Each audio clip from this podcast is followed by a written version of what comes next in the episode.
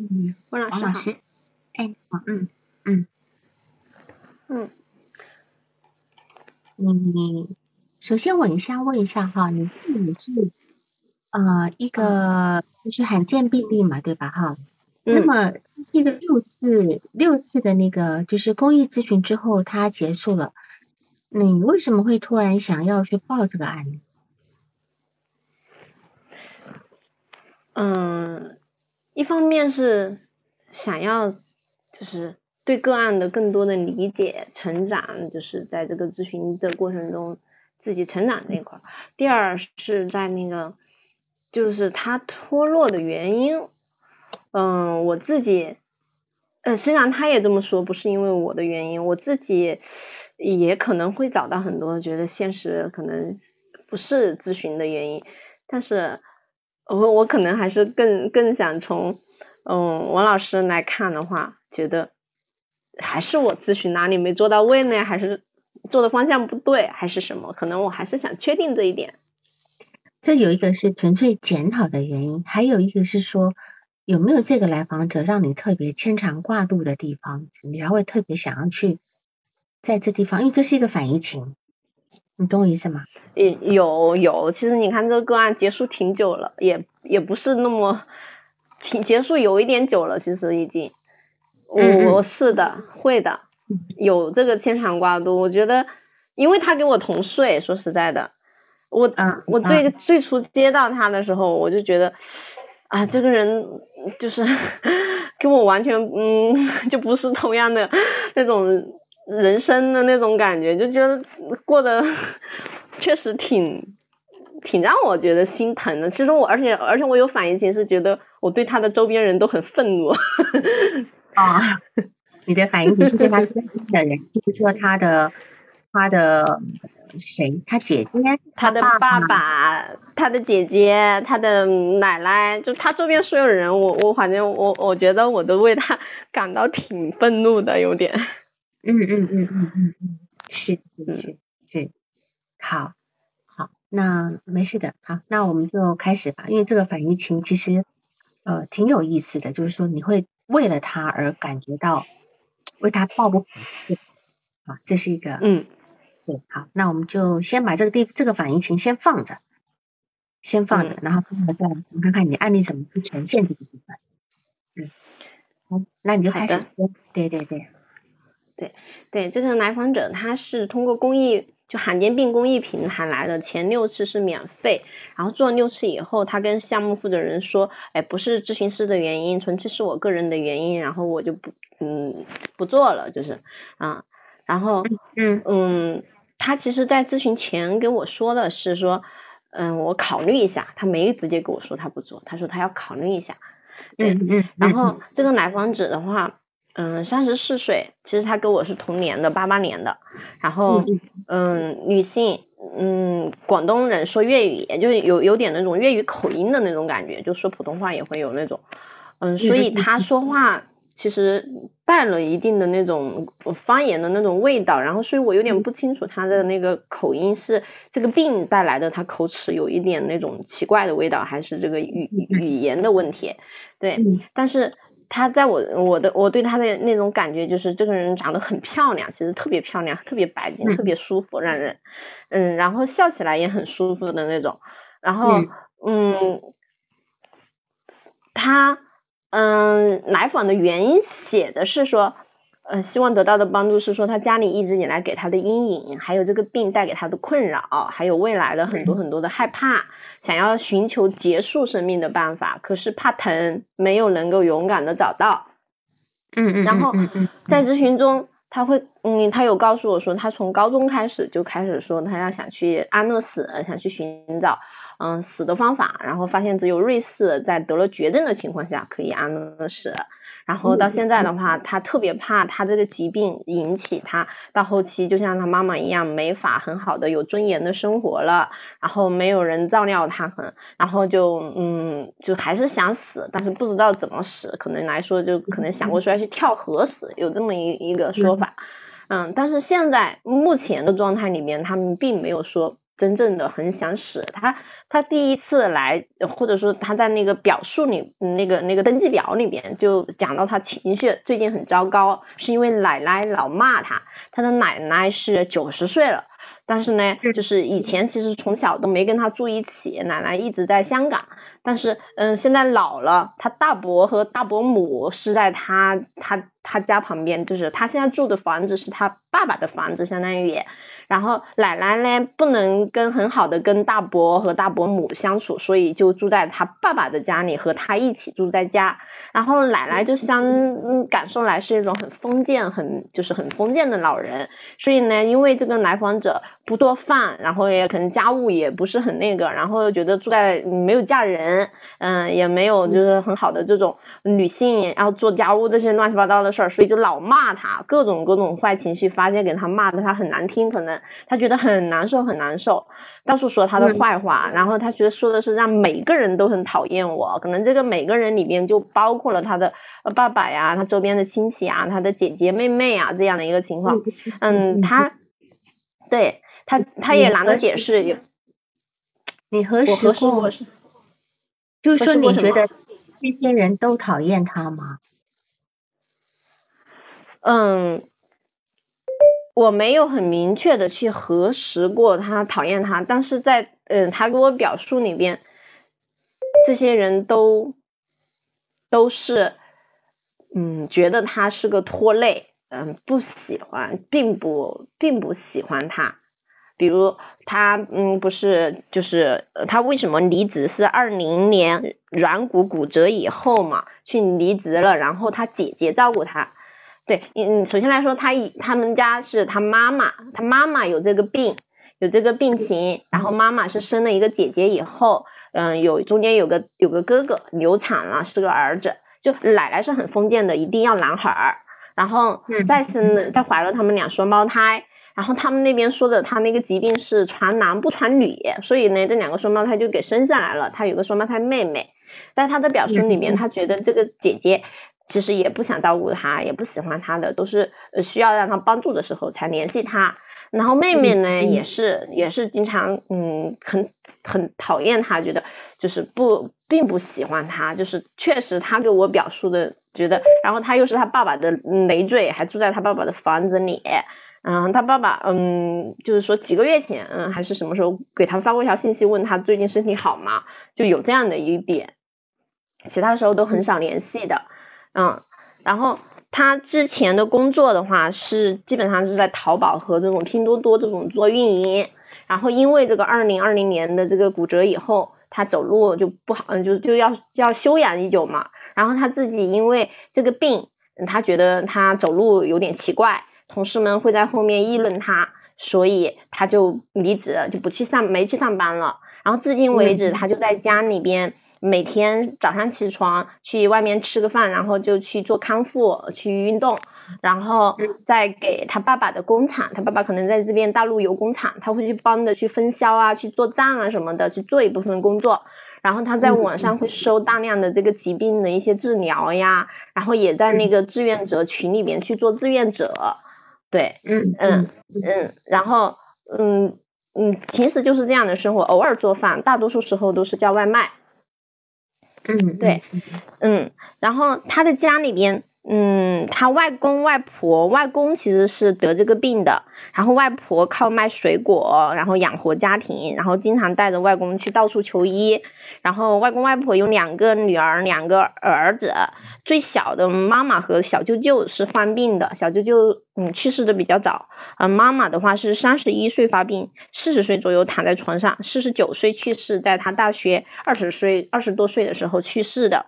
然后他从小的话，就是妈妈生了他，他们双胞胎姐妹以后就。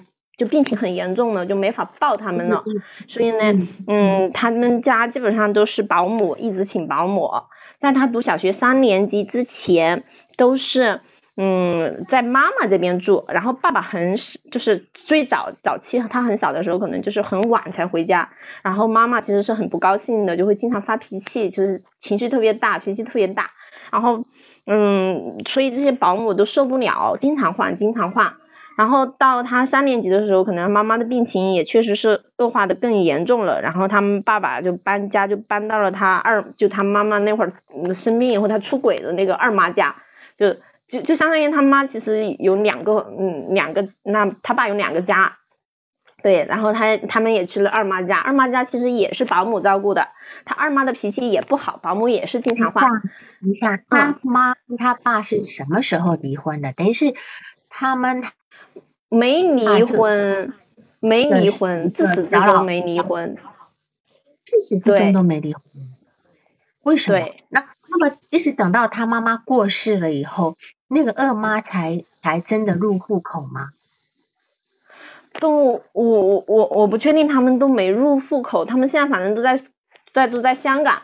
他爸和他二妈，然后生了嗯两个妹妹，一个弟弟，终于生到一个弟弟了。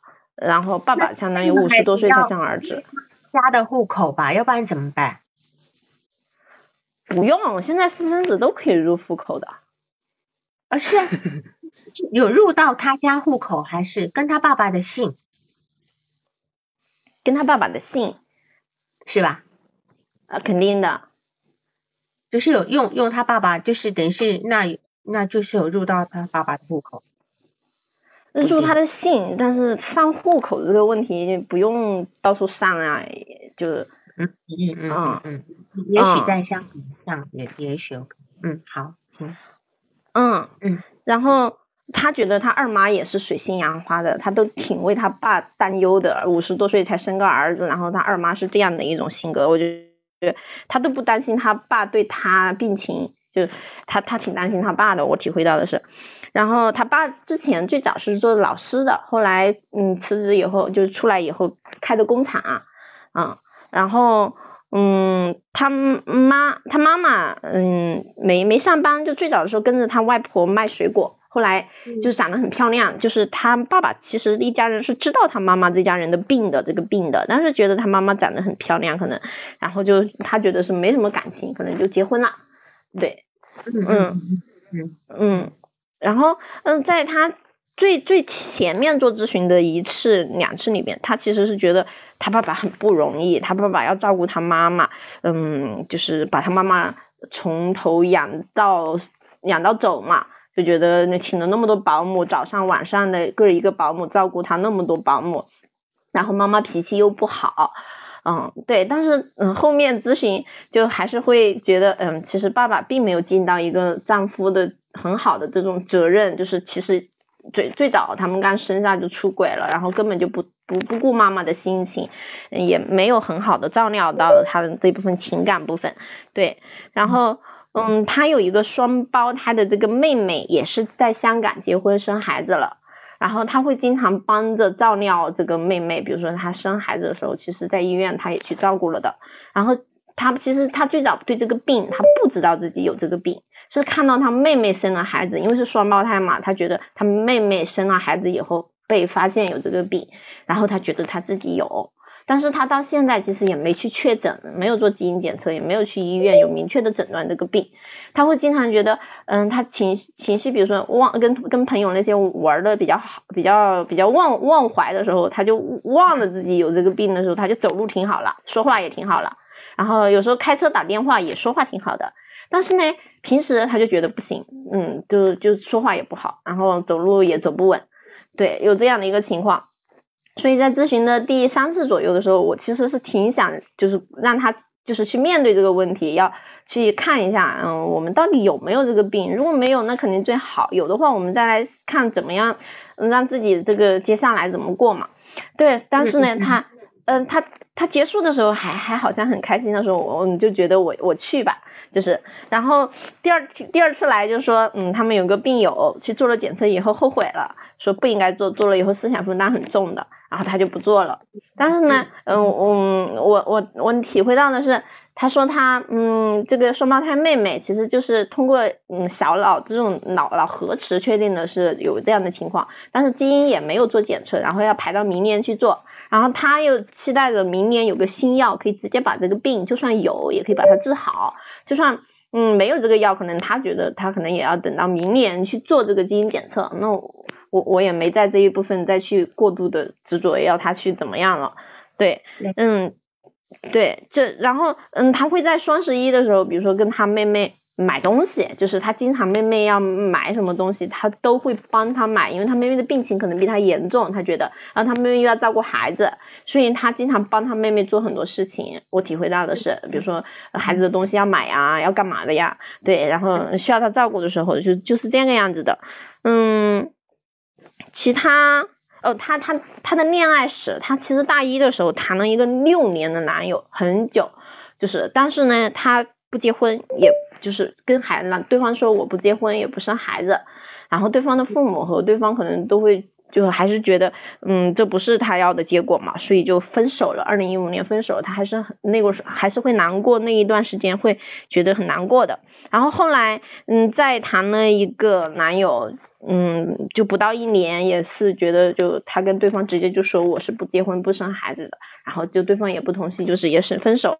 了，大概是这样的一个情况。嗯，他他我我我在咨询中会说，哎，其实你很漂亮，就算嗯，他他觉得他的人生活的是没有任何人在意的，没有价值的。那我其实我我说我作为咨询师，我看到你，我也会觉得你很漂亮，很赏心悦目，跟你相处很很舒服。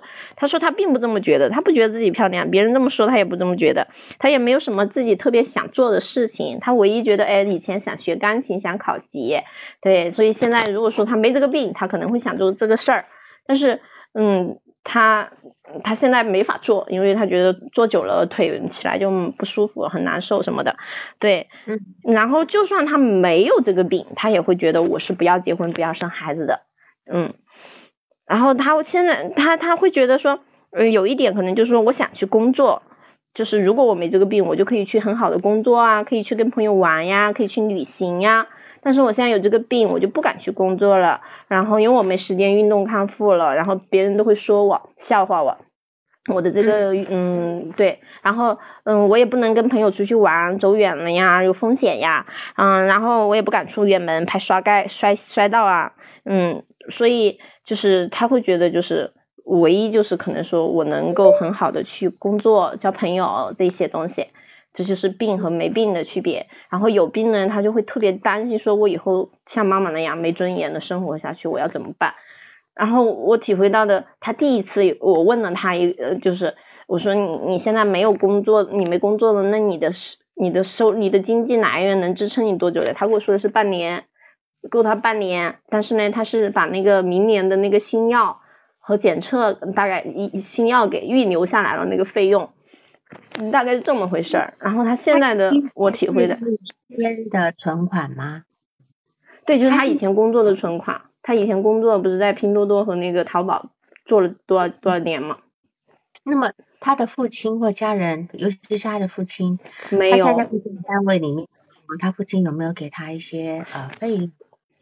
没体，我体会到是没有。他就是觉得自己住在父亲的这个房子里，他就都都都觉得不应该。他自己不是有个大房子吗？他之前的大房子，我体会来就是他妈妈以前，他妈妈和他爸爸的大房子，后来觉得那房子太大了，没意思，可能他一个人住也不行，就跟他卖掉了。然后他们爸爸就买了这个小房子。那那也不是他的房子，是他爸爸的名字。就说我觉得是应该是他妈妈和爸爸一起的，不是他的，反正也。嗯哼。然后他觉得在他的那个嗯生存环境、生活环境里边是不应该住爸爸、不应该住妈妈的。嗯，你是个女人，你就应该嫁出去，你就应该去有你自己的。他的姐姐妹妹都嫁人。对，嗯嗯嗯嗯，好好，嗯嗯嗯，其他没什么了，其他我感我我我我有点没没什么了，你，嗯嗯嗯嗯，好，嗯好，那我们来看一下，有人在。有一些同学在好奇，就说他到底得了什么病哈？你要解释一下得了什么罕见疾病吗？就是他得的这个，就是觉得自己得的这个病是 SCA 三的一个显性基因的脊髓小脑共济失调，也就是说他会慢慢的行动能力开始丧失掉，语言能力就全部都就丧失掉，最终就成了一个像植物人一样。就没没法动，也没法说话，什么都没没有能力的一个状态。嗯嗯嗯嗯嗯，是的，就是说他会先从行走方面，对吧？哈，然后会眼开始动这些迟缓，然后视觉神经萎缩，视网膜会病变啊。然后可能连连说话的声音都可能会产生一些呃呃，可能就是没那么顺，抖会抖动啊等等的这个部分。那最后可能到最后病的晚期，可能会失去意识啊，理解力下降啊，不能够等靠轮椅的部分。那么很有意思的就是说，他其实一直到这个发病之前，他都不觉得他有，他可他想到这个病，可是他在高中的时候就想自杀，是为什么？就我体会到的是，他爸爸和妈妈的那种嗯状态，就是从小他妈妈就是总是发脾气，他爸爸也不着家，他看到的爸爸妈妈的婚姻状态，他的家庭生活状态，还有我体会到的，其实从他们嗯他出生开始就不被期许的，就是作为女儿生不被整个家族给给给认可的那种，对。是，所以很有意思的就是说，他其实就算没有这个病发生，他对他整个人的那种调性也是一个非常悲悲伤和哀伤的，对，好像是的，抑郁的存在在世界上哈。但是，嗯，哦，有人在问说是不是渐冻人？渐冻人是另外一个呃不不太一样的那个，那个是在攻击。自己的就是自己的呃什么呃就是那种免疫系统攻击自己的免疫系统，那它这个地方是个基因病变，这个基因病变呢是一个百有百分之五十的遗传几率，而且也分三型，分三型有分几型嘛哈，那这个这个这个部分来讲，嗯一型是最最厉害的，然后有人在问他有没有去做检测，他最有意思的就是他没有做检测。他没有去检做检测，可是他现在心情上就总觉得自己是得病了。可是，在心情好、快乐的时候呢，却又能够跟朋友行走自如，或者他平常讲话好像会有点磕磕巴巴的，可是他真的很开心，在开车讲话的时候，一边开车一边打电话讲话的时候，又顺的不得了，对吧？那个王老师，他不是这样子？对的，是的，对。就是说，当然你也跟他解释过很多他的有关于他心理暗示的问题，可是他似乎不太接受呃这个说法，对吗？我觉得他理解认就是能理解能知道，但是好像感觉大学 就不是对，有人说检测有没有办法治疗？检测的呢，它事实上它根据不同的呃类型，它有不同的治疗方法哈。然后这个治疗法有些是需要仪器的，需要仪器的治疗呢，可能可以让它减缓，但是来访者根本不去，他就用他自己的方式吃一些什么保保保脑的药啦，然后或者是那个或者是那个什么做按摩啦、做针灸啦的这种方式在自我他这那他这个治疗方法是听病友讲的，是不是？对他们那些病友群，其实他来做咨询也是病友群，都是很多时候都是看病友群里面的信息，所以他吃的这些东西可能也就是病友大家互相推荐营养脑细胞的。觉得你很很有意思，我们从这地方去看他的心理状态，他宁可去相信一个跟他没有关系的人。病友虽然是大家有共同的病，可是这些人跟他是没有亲亲属关系的，但是他。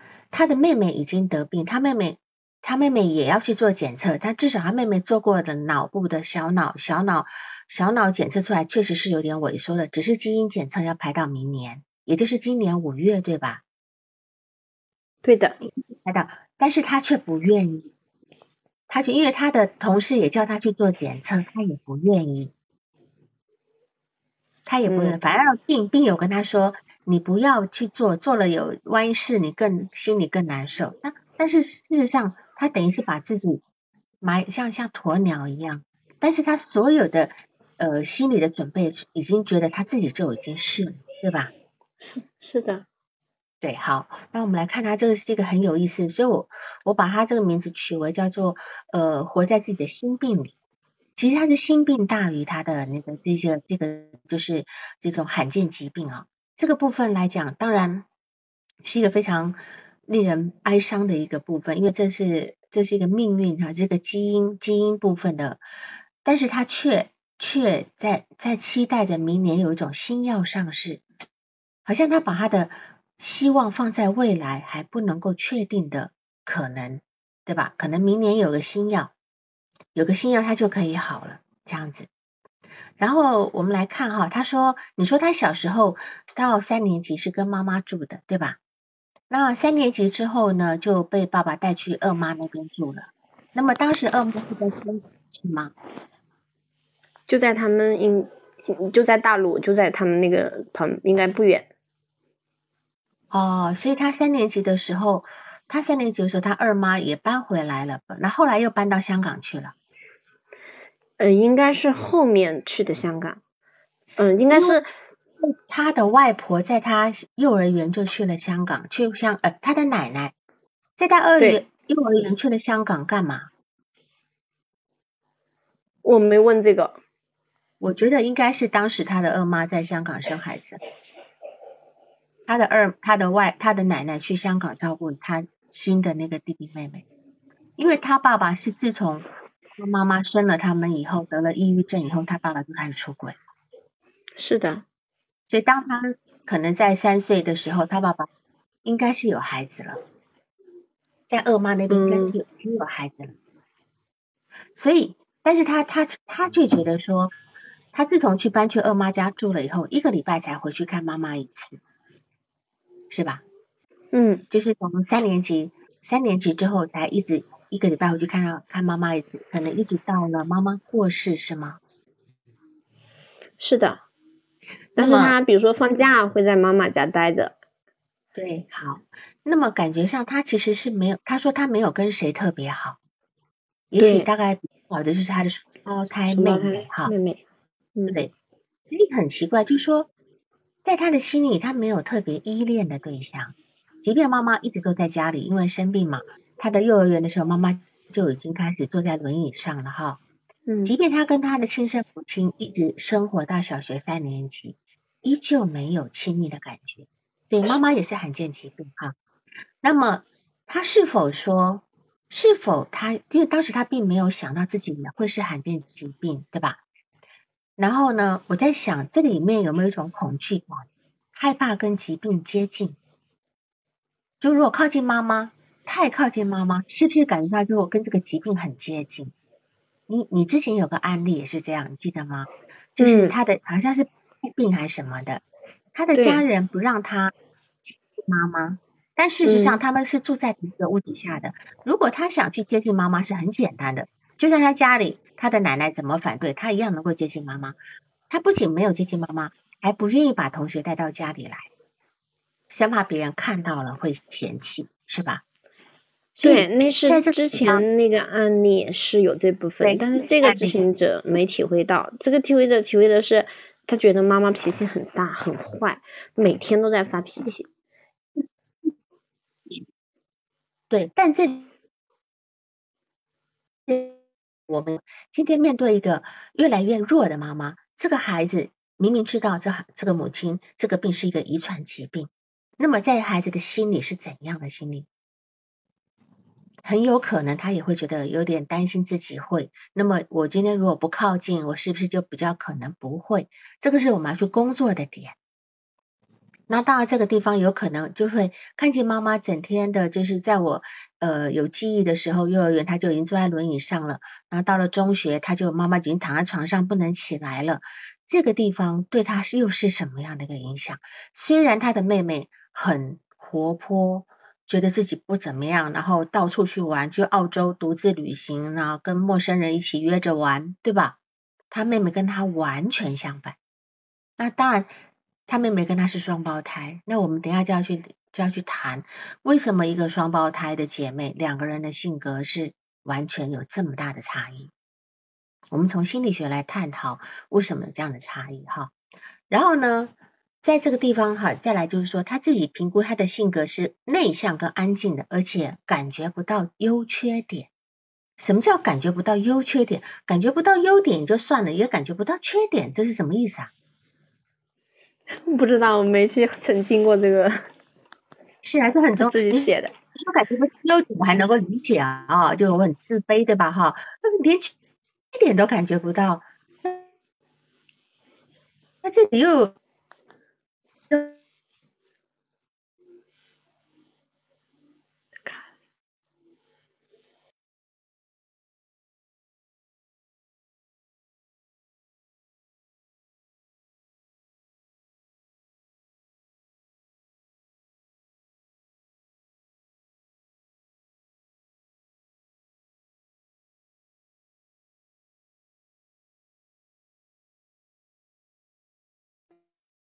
荧幕上出现那个主播暂时离开哦，好好好，现在有声音了吗？现有声音吗？现在有了，还是卡？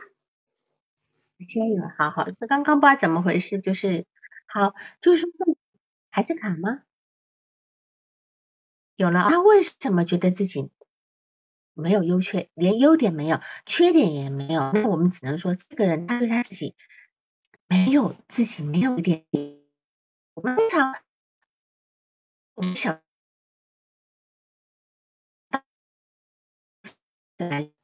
卡，王老师。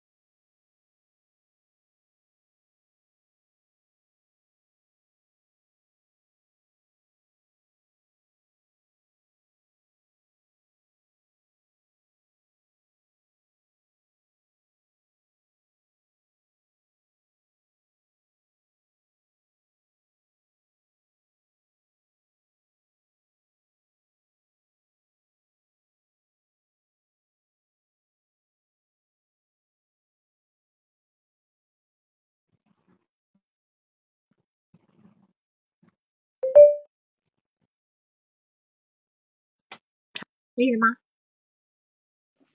可以了，因为他刚刚显示什么主播什么暂停呢？这个部分之前也有过这个，好像是平台的那个部分。好，就说这里，当然你没有问，那我就会好奇，他对他自己，他内心是空的，完全空的。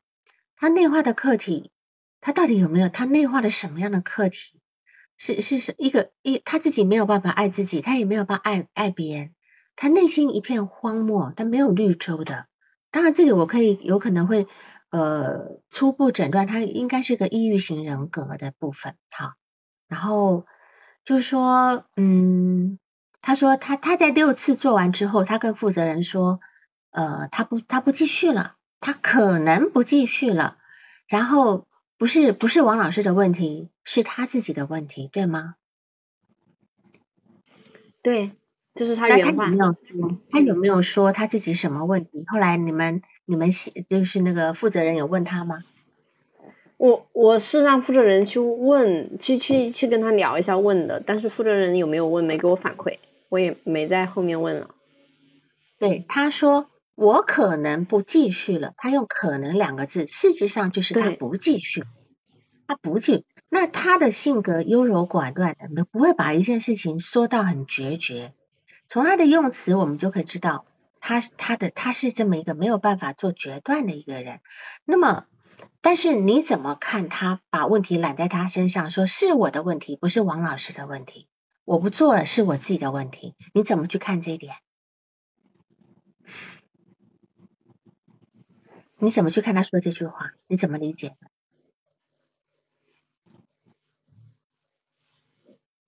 嗯。有点内疚吗？我不知道，我我感觉到他在他的整个所有的人身上都觉得是他的问题，不是别人的问题。是的，因为这是一个抑郁型人格的一个很重要的特性，就是说所有都是我的错，别人都没有错，都是我的错，而且他也没有能力呢去责怪别人，他没有那个能力去责怪别人，然后他只能够他只能够很哀怨的认为说这个世界上所有呃就是有的问题都是因为我造成的，我不够好。那当然他这个不够好的这个部分，首先我们要去看到他从小他妈妈生完他们两个以后，他妈妈就抑郁症。产后抑郁的母亲是没有办法很好的去照顾孩子的。然后呢，虽然爸爸请了两个保姆，白天一个，晚上一个，但是这个保姆换的太厉害，保姆换的太厉害以后，所以这个他小时候的这个养育环境呢是是不好的，而且他的奶奶重男轻女，一直希望妈妈生生个儿子，生个儿子，结果呢又生个奶奶，所以。奶奶对他们这个女儿其实也是不太不待见的。她是一个同胞的呃呃双胞胎的妹妹，他的双胞胎妹妹是完全相反的。我待会再来讲他妹妹到底怎么，他们俩到底怎么一回事哈。那么她稍微在二零二零年的时候，她的软骨碎裂手术以后呢，她就不敢去上班了。她担心走路跟的问题，担心被朋友但同事说她。但是问题是。问题是，他他在二零一八年他就觉得他发病了，对吧？二零一八年的时候，他说他发病了，那时候是因为他的妹妹也发病了，对吗？嗯，对他妹妹生完孩子在医院。那么二零一八年发，他认为他开始发病了，那么为什么他还能够工作到二零二零年呢？那么为什么到二零二零年之后，他才又真正不去上班呢？他才觉得说自己是一个怎样怎样的人。嗯，应该是二零二零年正好这个骨头的事儿给了他这个理由，让他可以不去了。是的，他在家里工，他在家里休息了三个月，休息了三个月的这个状态呢，会把他的斗志都磨光了。本来我今天一直在上班，一直上班也就算了，三个月之后呢，他因为又那个呃呃手术之后，可能走路，他甚至会担心人家觉得说。你是不是因为你那个罕见病的的关系，是让你走路走的不好？但是事实上，他有可能是因为他的手术过后，对吧？所以他他是一个很怕成为别人的笑柄，他担心他呃有障碍而不敢出现在同事的面前，他不敢工作。然后呢，他奶奶不一天到晚骂他吗？骂又骂他还好好吃懒做呀，什么都骂啊，也不做饭啊，干嘛干嘛的。可是他会躲着奶奶做家务。嗯，你觉得他既然这样，既然他奶奶都骂他懒，可是他也做家务啊，他为什么要躲着奶奶做家务呢？你觉得呢？这很奇怪的事哈。你有没有问他为什么要？既然做就做了，你奶奶都骂你了，那你在他面前做不是更好吗？还要躲着他做？我我没王老师你这么敏锐，我想着他就所有的东西都躲着他奶奶，就没想着说他做家务还 特意躲着。他写你写的呀？你说会在奶奶看不见的情况之下做家务嘛？是吧？嗯，是啊，所以我们要很好奇啊，就是当我们就从这个举动就可以知道，他并不是一个不愿意做的人，他只是很害怕批评。我在你面前做，你就我边做你就边骂我了，对吧？对呀。而且奶奶又是一个权威，所以他他即便要做，他也躲着骂奶奶做。对。然后就算做的好不好，奶奶背后骂我，我也听不到了。对他戴着耳机还天天，对，所以他其实就是一个鸵鸟心态，他愿意做，可是我做完以后怎么样？你我不要听到你说了。如果今天我在你面前做，一边一边骂我一边做，我我我他是承受不起的。我们从他很多小事情去看他的一个一个状况啊，这样子。然后呃，所以二零一八年呢，他发病，但是不确定，他却确定是是发病，对吧？嗯，所以二零一八年他只是开始觉得自己走路有点不稳，但是这个时候是因为妹妹发病了，嗯，他就觉得自己也发病了，自己也发病了，所以在这个地方来讲，我我觉得呢，呃，怎么讲？他现在呢，他认为说我现在休息是因为我可以去呃做做做锻炼，做锻炼，然后呢呃有有机会做锻炼等等的，但事实上你看他每天九点起床，十点出去吃饭。才去健身房锻炼，然后再去爸爸的工厂做分销，最后回家。实际上他每天做的锻炼时间不长，十点才出门吃饭。那这样子，如果他要工作，他也能够做锻炼呀，是吧？所以他他他有很多有很多事情，在我看来或在你看来是充满矛盾的。他只想把自己躲起来，躲起来，那那那个部分。好，那么我们来看一下，就是呃，在这个地方，妹妹的疾病，妹妹的症状比他严重，可是妹妹非常的乐观，对吧？嗯，妹妹认为说，妹妹她不在意自己的病，而且妹妹只希望你们把我当成正常人来看待，就妹妹的状态跟她完全相反。然后你在咨询的第一次之后，你就觉得你自己走得太快了，是吧？嗯，你觉得走得太快，你你对他不够共情。好，就第一次你问了很多，好像在查户口一样。那么这个地方呢，你的反应情呢，就是你刚刚前面一开始你讲的反应，就是你好像会觉得特别担心他，会替他打抱不平。然后第一次你的整个反应情，你是充满了愧疚了。好像你对来访者逼得太紧了，对吧？嗯，所以你你这个地方来讲，你的内疚的情绪跟来访者其实就是一个一致性的反应情，因为这个来访者他的内心也充满了内疚，对吧？不管这个内疚，我还没有去讨论这个内疚，可是他可能对这个世界来讲，他觉得自己是不值得存在的，自己是给别人找麻烦的。那么，他他其实，我们一般来讲，一心人的心里面嘛，两大情感的状态，一个内疚，一个是羞耻。那么他是内疚多于羞耻的部分，多于羞耻的部分。然后呢，这个你你觉得你对来访者的呃不够共情，呃呃，而且他来访者，你觉得来访者对来访者不要那么着急，对吧？你好像催得太太太急了，其实呢，这个是来访者投射给你的。他今天就是说，投射给你的感觉是什么呢？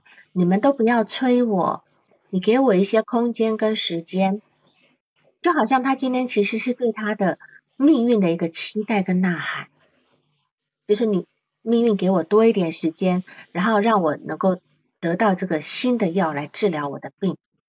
所以他现在处于一个停滞状态，甚至连检验都不检验。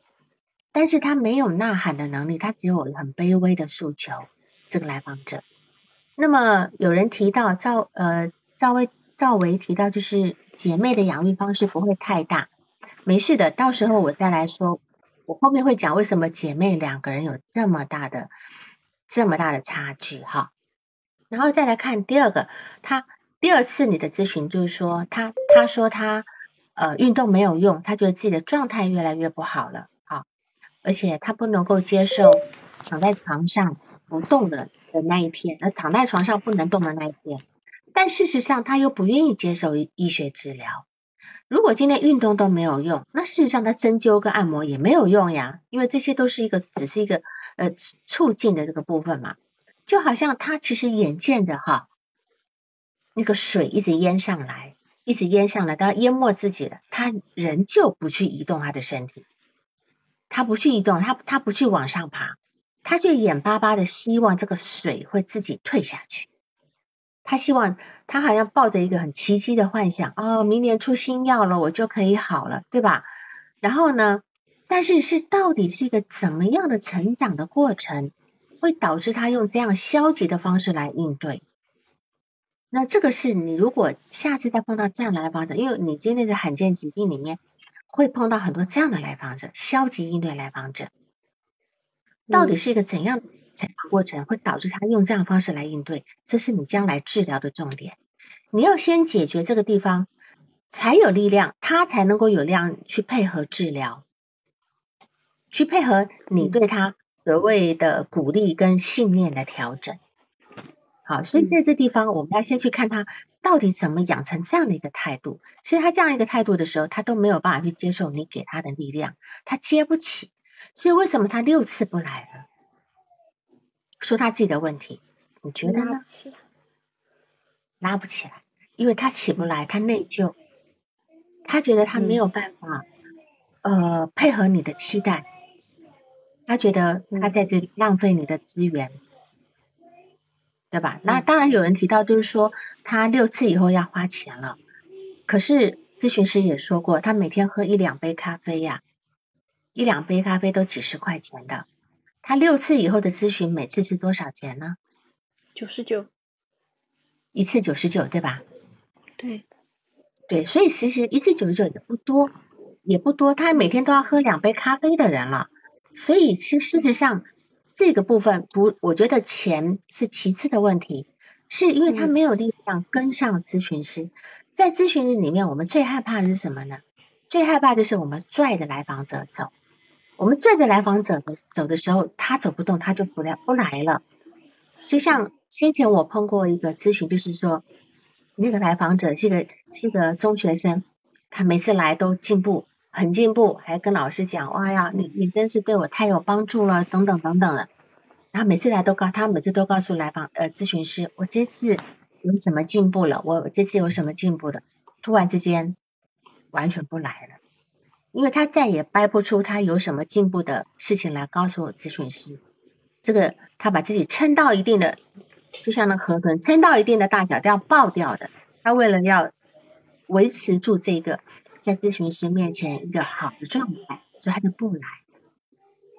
呃，跟不上来访者就不来了，也是阻抗的表现吗？呃，是一种阻抗，但事实上更是一种心理现象，就是说他今天不能够去呃让让咨询师的呃就是满足咨询师的期待。所以我们在咨询里面有一点很重要的，我们不能够有任何期待。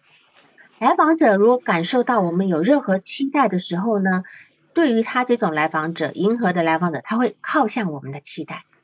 但他当他靠向我们的期待的时候，他他有可能就不是他自己的。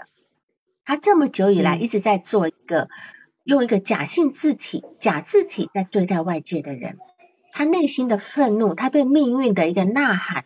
他他对他爸爸对妈妈的愤怒，他都没有办法表达出来；对他周围所有人愤怒都没有办法表达出来。可是他却投射给你了。你今天对他的周围的人充满愤怒，这个是他把这个愤怒投射给你的，是你来替他感受到的，不是他自己。他自己不敢感感感受，是压抑的的部分。好，所以我们来看他的一个成长的一个部分哈。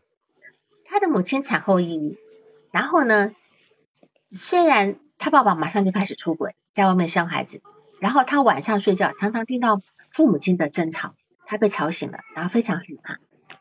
在他五岁的时候呢，妈妈开始发病，对吧？妈妈开始发病，就是开始就是这个这个罕见疾病，就是 SCA 三就发发病了。然后呢，就呃，他等于是他五岁的时候，妈妈确实就开始坐轮椅了。就是这个妈妈好像也没有太大的动力。开始发病的时候，他如果积极去治疗啊等等，不会马上坐轮椅，是吧？好，然后呢，很快的妈妈呃，在在来访者的大概青春期十三岁的时候，就躺在床上没有办法下床了，连轮椅都坐不了了。到来访二十三岁的时候，十年之后，妈妈就过世了。妈妈是四十九岁过世的，所以所以在这个地方，在这个地方呢。妹妹跟自己是双胞胎的，有截然不同的性格。在这地方有可能，因为他们没有去查是异异卵双异卵双胞胎还是同卵双胞胎。妹妹的性格很外向，甚至夸大，对吧？我觉得妹妹用一种防御机制叫否认，用否认来防御这个遗传病，遗传病。然后呢？但是来访者呢，他却是抑郁的，他完全接受这个部分，他觉得自己得了这个病，他一直封锁自己，不愿意去结婚生小孩。他跟他妹妹是完全两个相反的状态。妹妹在婚前可能就是不管是婚前婚后，自己一个人到澳洲去玩，对吧？就就各种挑呃是体验人生。然后现在得了病，他也觉得说这个病。我我不在意，只要你们不要把我当包包，你们也用正常人的眼光来看我就好了。依旧是这个部分，就是他妹妹的跟他的状态就完全相反，他妹妹是否认这个病，他是一直把这个病放在眼前，就算不去检验，他都认为。那么一个产后抑郁的母亲，怎么会生出这种个性迥异的双胞胎呢？这里我们很好奇，对吧？一个产后抑郁的母亲，这样讲，我们我会把产后抑郁放在这个地方。这一个产后抑郁其实是很重要的一个概念，会影响一个来一个人出生之后的一个性格的走向。我们用我们用那个就是用这个呃精神分析来解释哈。精神分析解释一个产后抑郁的母亲，她是没有办法全心在婴儿身上的。那么一个双胞胎的气质，一个安静，一个活泼，对吧？而且一个那么有可能，如果说假设今天是就一一一卵双胎双胞胎的话呢，有些的孩子出生有他天生的气质，天生气质的不同。有些孩子一出生就是比较会哭闹，有些孩子一出生就很安静。那如果今天我生了两个，一下子生了两个孩子出来，你说我会容易去照顾哪一个？你觉得呢？哭闹的那个，哭闹那个老是会被我照，因为我要及时嘛。那个安静不哭闹那个呢，可能就会被我忽略掉，因为我我我没有办法一个人。然后就算今天是保姆，保姆也是一白天一个晚上一个。就算白天有有保姆，也是一个，他一定会去比较多照顾那个呃会哭闹那个孩子。所以在这样的情况之下，那个会哭闹的孩子他就懂得索求，他会他会在这样的互动之下，两个人就越来越差异越来越大。比较会索求那个孩子就会敢去要，他敢去去去做。那么一直没有一直得到忽略的那个孩子，他就越来越退缩，越来越退缩。其实我们不要以为双胞胎的孩子性格都是接近，很多很多生了双胞胎的孩子很相反的，会相反的哈。那这这当然是一个我们从这个角度来解释。另外，我们从自体心理学的角度来解释，就是说，一个母亲当她自己有一个呃产后抑郁的时候呢，她她一定没有办法去很好的照顾自己的孩子，然后这个孩子自己。觉得这两个孩子同时都没有办办法被很好照顾。一个孩子呢，他在一个水平分裂的位置上，他就是把自己需要照顾的部分就压抑下来了。他压抑下来以后，他会成为一个很自卑的状态，觉得自己不值不值得照顾。然后他的那个，他把那个很夸大的部分都压下来。可是呢，他的妹妹用的是一个隔离跟防御的部分，他把这个自己不好的这个状态。用用否认，用隔离方法去去去隔开来，这个然后保留自己那个很夸大的全能的部分。那这是一个自体心理学，我我想你们我这样讲不一定所有人都能够理解。就是垂直分裂是把我自己把我自己用否认，就说呃我不是不好的，我还是很好的。虽然我没有得到很好的照养，我还是很好的。但是水平分裂的时候，就是。他把这个所有的这个我自己很很好的这个部分，就全部压下去了，压在潜意识里面。那姐姐用这种全部压下来是个水平分裂，全部压，她就很自卑。然后妹妹呢是用垂直分裂的方法，把它压压压压到就隔在另外一边，就是这样隔过来以后，她还保有她那个很夸大的那部分。她会去否认她的他的疾病对他的影响，他会去否认外在客体这么不好的影响。外在客体对他的不好，所以在这里你要去，呃，如果说有机会工作，你要去问姐妹两个人对周遭环境所有的人的评价看法，对妈妈是怎么样的一个呃，怎么理解妈妈，我们才能够知道，才能够去收集到他早年这个成长环境，两个人是多么的不同。那么在这一点上面呢，就会两个人就会越走越远，性格会越来。越来越差，好，因为呃，请看妹，你上面写的妹妹对这个病是没有恐惧的。你说一个有这种病没有恐惧的，也也太奇怪了吧？但是他是充满了恐惧，是吧？好，所以这个地方，然后呢，他说他在读书的时候呢，哈，就是在在初中初中以前是没有焦虑的，一直到初中开始，他开始有焦虑，对吧？他开始有焦虑，那么我们想，一个人在小学潜伏期的时候呢，那个时候大家都没心没肺的。通常我们所有的心事都从青春期开始，从初中开始，从初中开始呢，我们会去思考自己的一切，去思考自己一切。母亲这个时候开始卧床不起，十三岁，所以这个疾病跟死亡的阴影呢是笼罩在在他身上。但是他妹妹同样也经历这个部分，他妹妹用那个夸大防御，把这事情隔开来。我否认。我否认这个部分，他认为他自己还是和呃非常呃就是很有力量啊等等啊，到处去探索呀。那他就是那个被乌云笼罩、被死亡阴影笼罩的那一个人，这样子。然后在在这个地方呢，嗯，我们可以了解，这个来访者他的一个字体的那个内聚性非常的差，外界稍微有一点点影响，他就会动摇、被影响。就是我们用最普通的大白话来讲。这个来访者没有主心骨，没有主心骨，就是别人说什么就什么，他内在其实是很空空的、空荡荡的。所以你看，他会说自己没有优缺点，就没有优缺点。这这句话让我觉得非常的好奇，我可能就会在这地方跟他讨论很多。然后呢，他在第二次咨询结束之后，他会跟项目负责人说：“啊，你你你带给他一个。”很大的安慰，让他很放心，放心了一大块，对吧？哈，你看他，他会在，他会在这个地方去照顾你，他会去，他会去告诉那个项目负责人说：“哎呀，王老师很好啊，我我今天我的整个心情很放松了，等等的。”他他会时时刻刻的去表达他对人的善意，可是这个世界他并没有感受到这世界对他的善意，没有，他不敢接受所有人对他的关心。这是因为他早年没有没有内化一个好的自体客体，他的妈妈的产后抑郁，他总是换保姆的这个情况之下，对于他的整个世界太动荡了，没有一个好，没有内化一个好的可以滋养他内在。然后我再一样要说他妹妹，他妹妹用的是夸大防御，虽然他妹妹也没有一样没有好的一个自己可可他妹妹有用夸大防御来以为自己。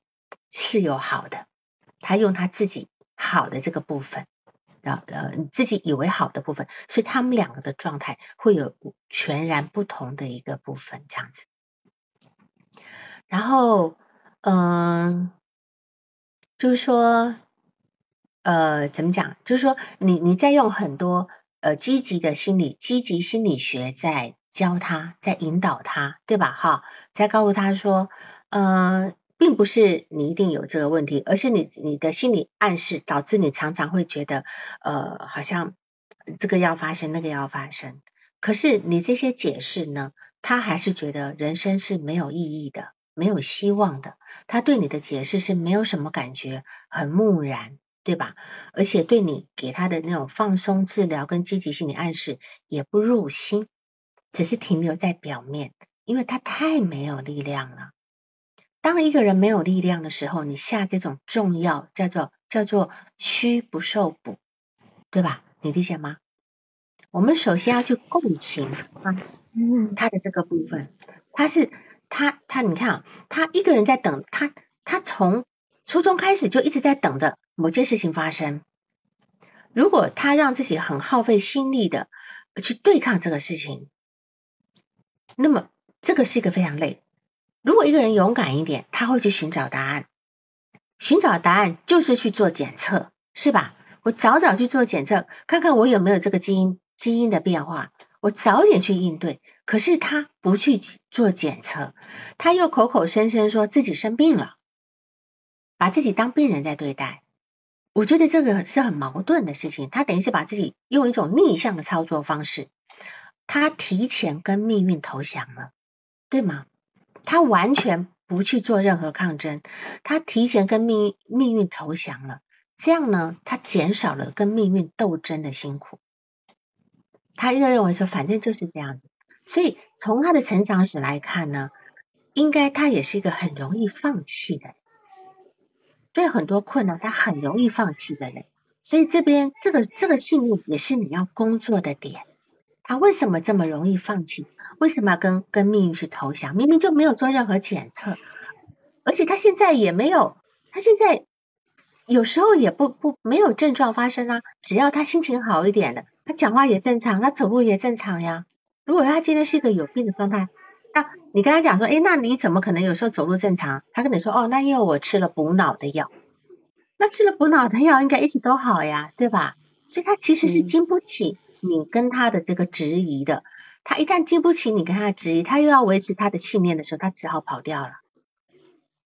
嗯，所以不要想，不要想，一直很努力的要去去破除他这样的一个对这个信念。当他还没准备好的时候，他站不起来，站不起来，他就只能够选择离开。好，嗯，好，啊，我们再来看一下我们其他地方要补充的。当然，这个呃呃，他呢，我我现在这个诊断他这个地方哈，你因为你告诉他，你告诉他说，你他现在好像这个来访者是手里拿的一个锤子，然后他的整个世界都是钉子，他到处在用锤子在在在捶打，把这个世界做一个捶打。那么你咨询师，你举例你的呃嗯。他在嗯奶奶面前，在妹妹面前的价值，对吧？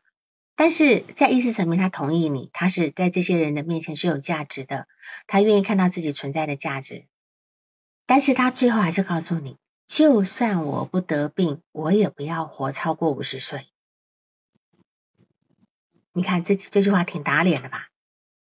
就算我不得病，我也不超过五十岁，是为什么呢？他为什么要这么说？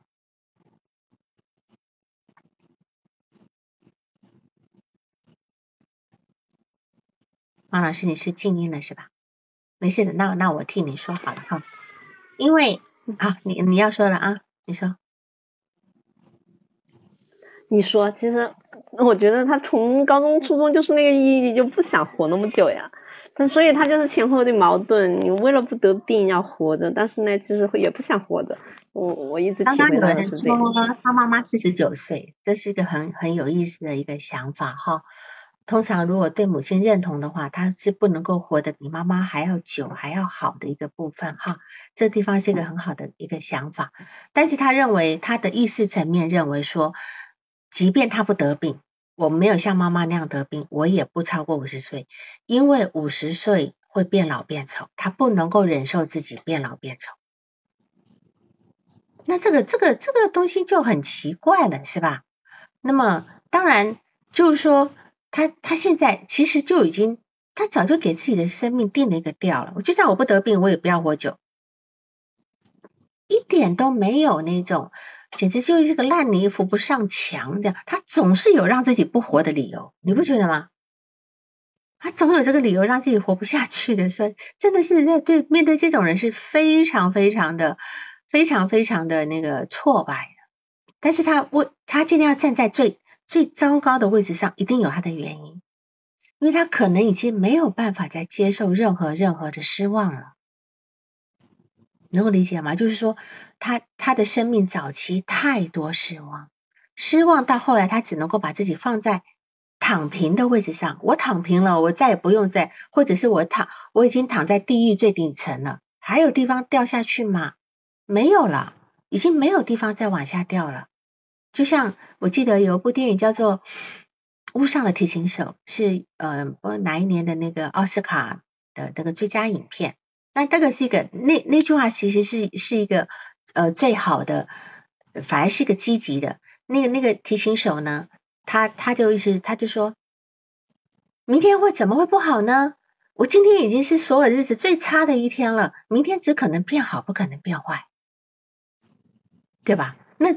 对于来讲，这个来访者也是，他把自己放在最糟最糟的地方，也许啊，比如说讲置之死地而后生，是吧？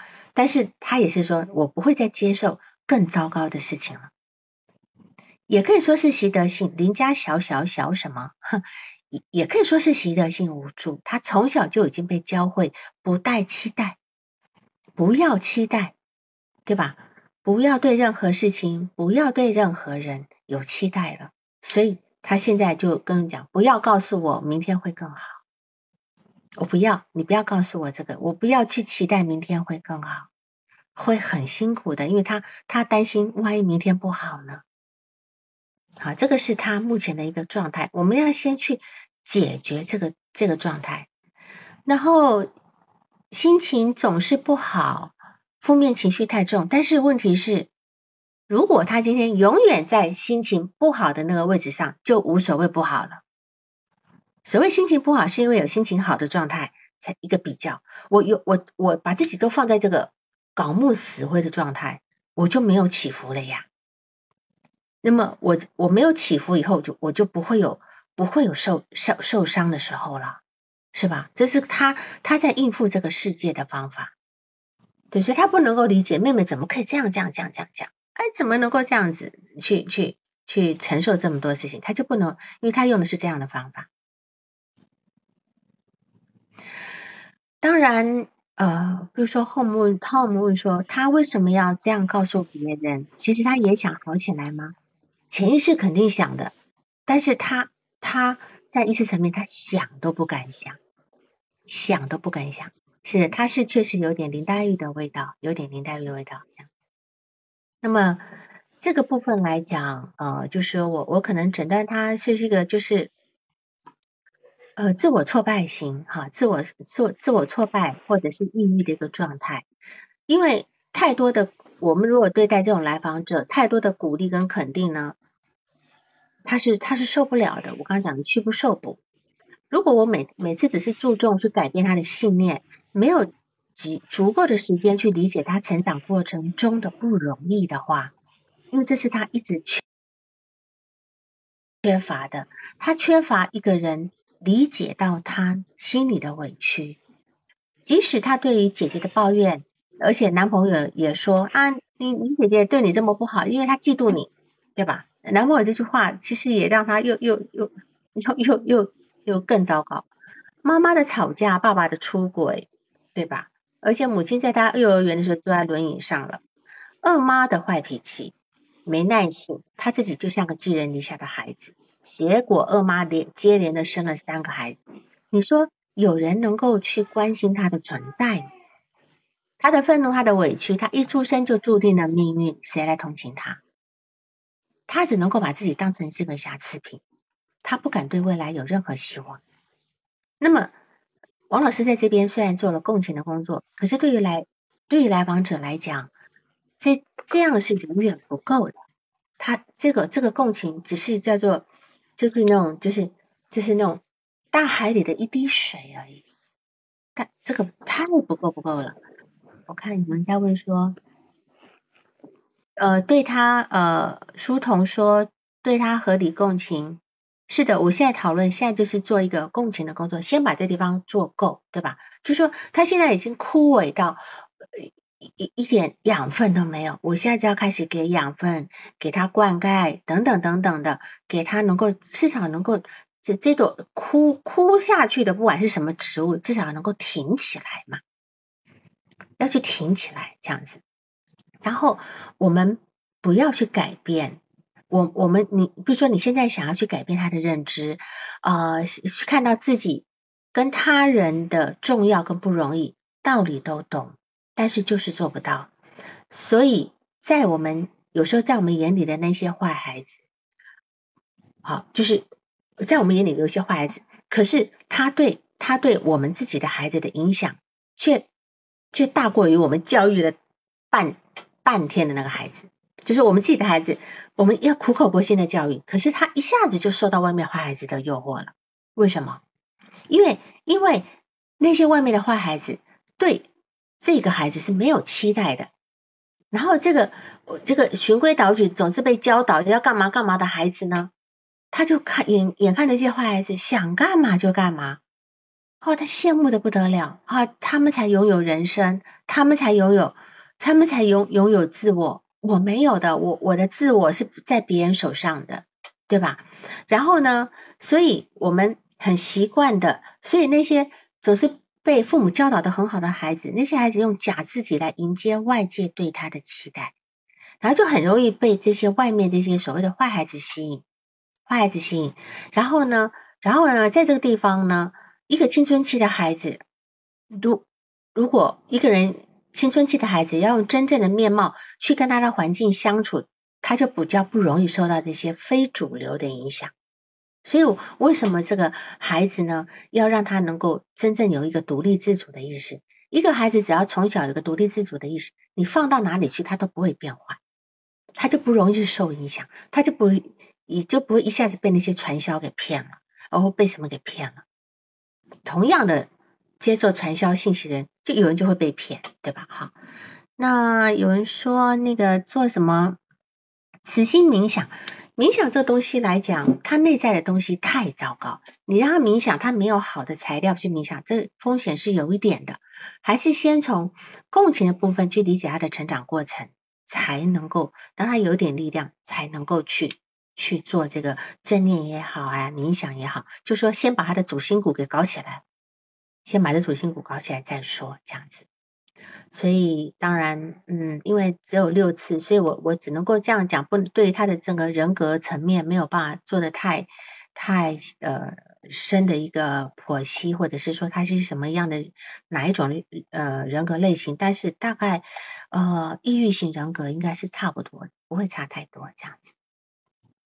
好，那个王老师还有其他要讨论的地方吗？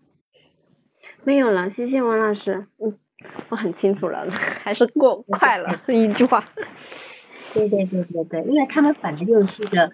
很绝望的一个得到罕见疾病的一个呃一个来访者哈，他就很有时候这种来访者，我们真的做共情就够，不一定要去改变什么信念，因为就像你今天对一个绝症人说，哎呀，你要积极对待人生啊，那个，他就跟你讲说，那换你得癌症看看，是吧？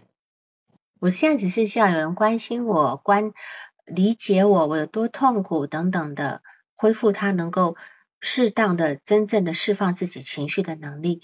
呃，想要求什么就要求什么，呃，有有力量去去真正为自己呃出一点声音，而不是告诉他，哎，你可以怎么做怎么做，这个不是他能够办得到的。好，下一次是刚好是大年初一，所以我们大年初一先休息休息一次。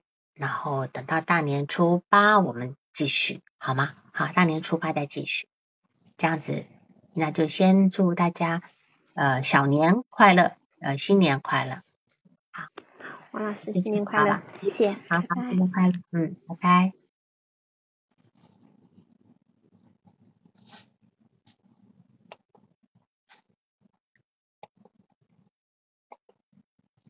好，各位新年快乐。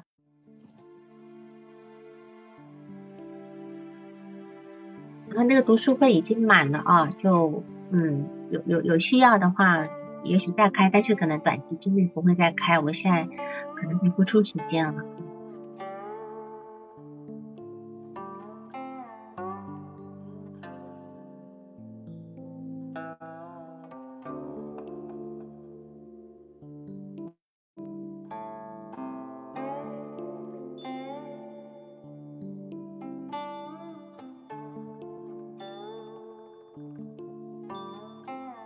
有读书会了，读已经招满了，已经满额了。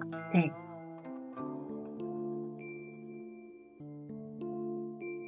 可能要再招，至少要今年年底了，也不一定会招，因为我不一定有时间去开读书会啊。